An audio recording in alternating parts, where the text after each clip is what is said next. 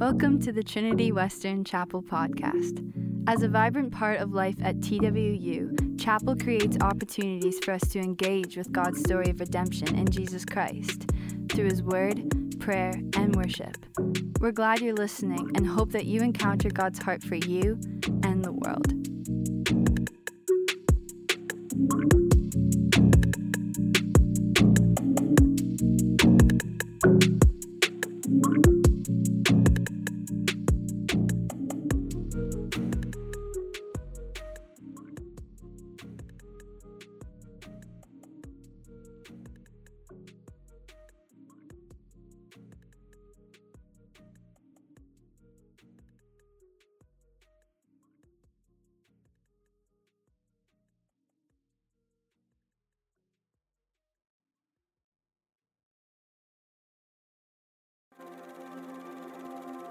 Consider it pure joy, my brothers and sisters, whenever you face trials of many kinds, because you know that the testing of your faith produces perseverance.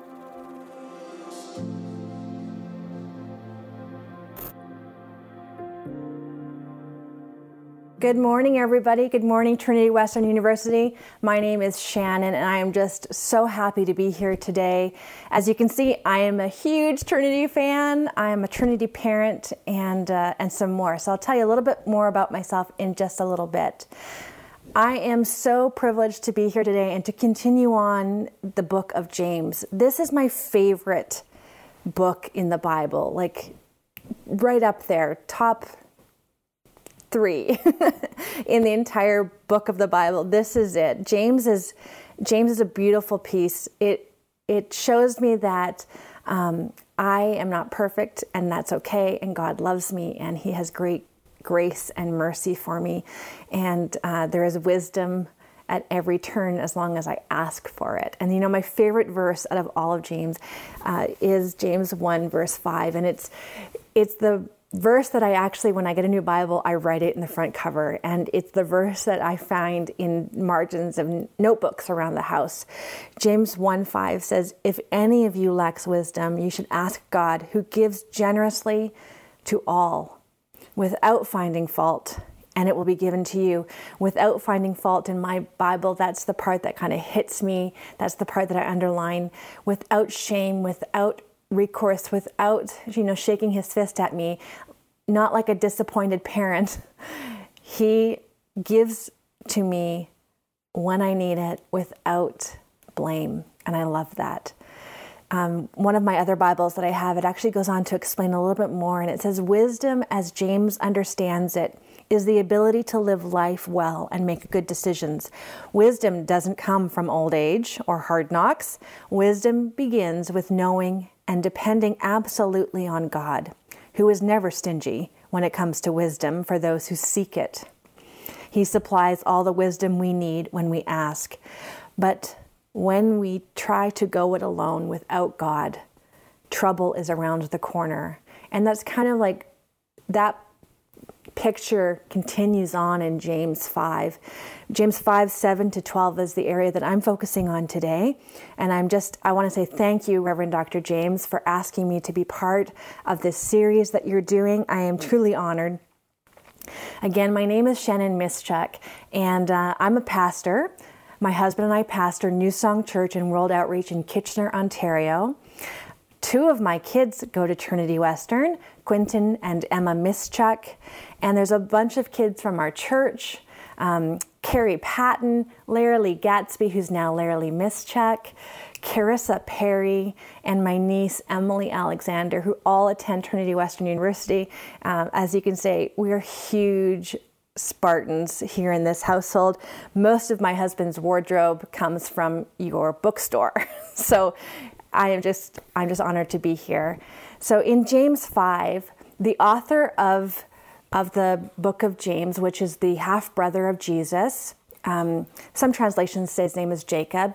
He was also the founding leader, the founding pastor of the church in Jerusalem. And in this chapter, he's returned back to the theme that started off this entire letter. Count it pure joy when you meet trials of many kinds. The testing of our faith produces perseverance or steadfastness, so that we may mature and complete. And now in chapter 5, James has returned to the theme of patient endurance. Patience. Mm, patience, you know? patience is more than just a Christian character trait. It is more than something you have to learn, it's more than something you have to experience. Um, patience is a spirit which is meant to permeate our entire being. It is a God given gift that is meant to just ooze from you and to this your sphere of influence and to affect people around you. It's a very important part of our lives. So this part of the chapter, it comes on the heels of James condemning the rich ungodly Jews. They were using their wealth and their power to oppress the Christians, to oppress the Christian Jews. So in verse 7 to 12, he addresses the Christians now who have found themselves on the, at the short end of the stick, if you will. They found themselves suffering at the hands of the ungodly Jews. So let's let's allow James in this section of, of the, the chapter to teach us how to deal with suffering so that we can have this patient endurance that he's talking about. So let's read together. James chapter 5 verse 7 it says be patient then brothers and sisters until the Lord's coming see how the farmer waits for the land to yield its valuable crop patiently waiting for the autumn and spring rains you too, be patient and stand firm, because the Lord is coming near. Don't grumble against one another, brothers and sisters, or you will be judged. The judge is standing at the door. Brothers and sisters, as an example of patience in the face of suffering, take the prophets who spoke in the name of the Lord.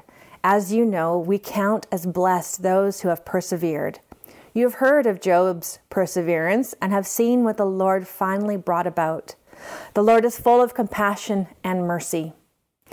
Above all, my brothers and sisters. So you get the point. He's definitely talking to Christian Jews here. There's no doubt about it. He's talking to his brothers and sisters in the Lord. He says, Do not swear, which means do not take an oath, not by heaven or by earth or by anything else. All you need to say is a simple yes or no. Otherwise, you will be condemned. God doesn't want you to stumble into hypocrisy. You know, here in Kitchener, where we live, we're surrounded by farms, kind of like a city in the middle of the farmland. So there's wheat and uh, corn and soybeans all around where we where we live. Actually, we could walk out our door just a few moments down the road, and we could run into a cornfield at any time. And right now, the fields are still covered in snow. So the farmers are not out in their fields right now, but they're probably prepping. Um, we've got a couple farmers in our church. They're prepping for that time that they're getting the seed into the ground. So they need to get the equipment ready before they can get the soil ready, before they can get the seed in the ground. So it's quite the process. And uh, it's not a short season, it's a very long, lengthy season. You know, the Bible loves to point out lessons from a farmer, doesn't it? Jesus loved to tell us about sowing and reaping, about the life of a farmer. You know, it's a slow road from seed to harvest. Sometimes it can be a slow road from prayer to promise. And how you handle yourself in between, as a preacher once said a long time ago that I heard, and she said, How you wait will determine how long you wait. So that process between planting the seed and reaping the harvest is lengthy, it's difficult, it's uh, exhausting sometimes, and sometimes you feel like you're not going to see the harvest, but you just keep going. The farmer always is looking for the harvest and is patient until it comes. You know, most of us in North America, I've done a lot of traveling. Um, in our our church, we do a lot of overseas ministry. We have um, we've planted churches in Romania. Um, we helped start the very first Christian radio station in Ploiești, Romania, just after Ceausescu was assassinated in the late um, late 1980s and early 1990s. And so we have seen places where. Uh, persecution, deep persecution, like severe persecution, has taken place. And it's kind of hard on this end of the, the ocean to say that um, we've experienced the same levels of persecution, but in our own lives, we will, we will experience our own trials. And we'll experience our own moments in life that we have to develop patience so that we can endure through it. Um, but sometimes, you know, we have, we've gotten pretty, I don't know, I don't want to say lazy because that's a pretty strong word, but sometimes when you're let's just say you're in a big lineup for Starbucks and it's taking really extra long and your you know grande double frap half skinny foam mocha chino latte is taking longer than it normally does you can feel like that you know impatience starting to rise that you you know you got to get going it's taken longer than 60 seconds i want it and and if you think about um, how we consume entertainment now. Everything's on demand. You know, I watch TV at my uh, my time, how I want, when I want, the method that I want. It's all on demand. Life has become on demand, and that unfortunately can seep into your spiritual life because you want everything on demand. So you go through a trial and you want the answer and the justice and the, the solution on demand. But it doesn't happen that way. There's a process, there's a journey that sometimes we have to go through. Um, and like I said, how you wait sometimes determines how long you wait between the prayer and the promise. I experienced that uh, with our first child, with Quinton. So, Quinton, um, he's like 21, going to be 22 this year. So a long time ago, when I was pregnant with him and expecting him in our in our first little while, um, there was signs that there was some issues in the ultrasound, and um, it was quite quite the rigmarole that we, that we, had to go through.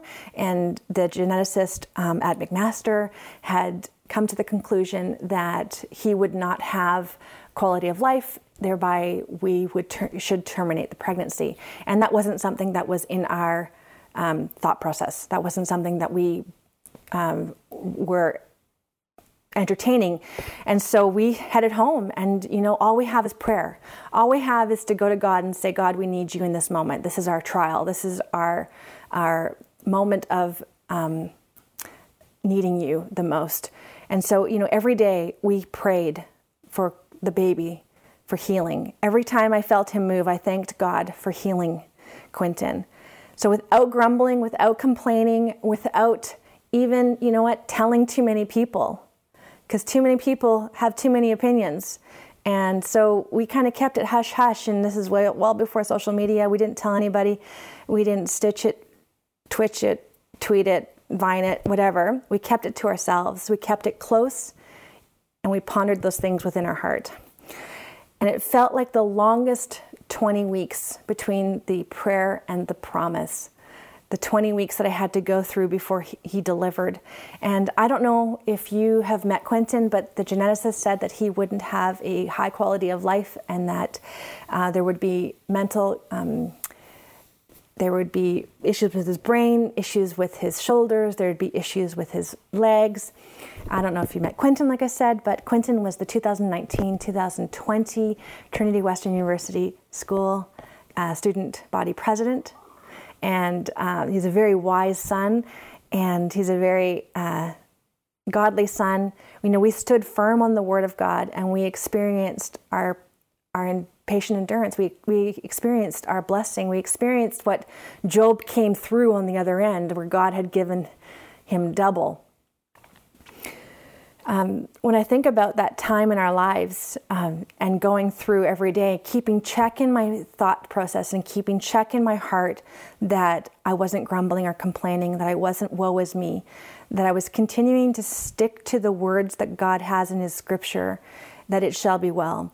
And sticking to what I knew God wanted for our lives and leaning in and listening to His word and listening to His promises and just remaining in that place of waiting on Him and waiting on Him with expectancy, which is very important.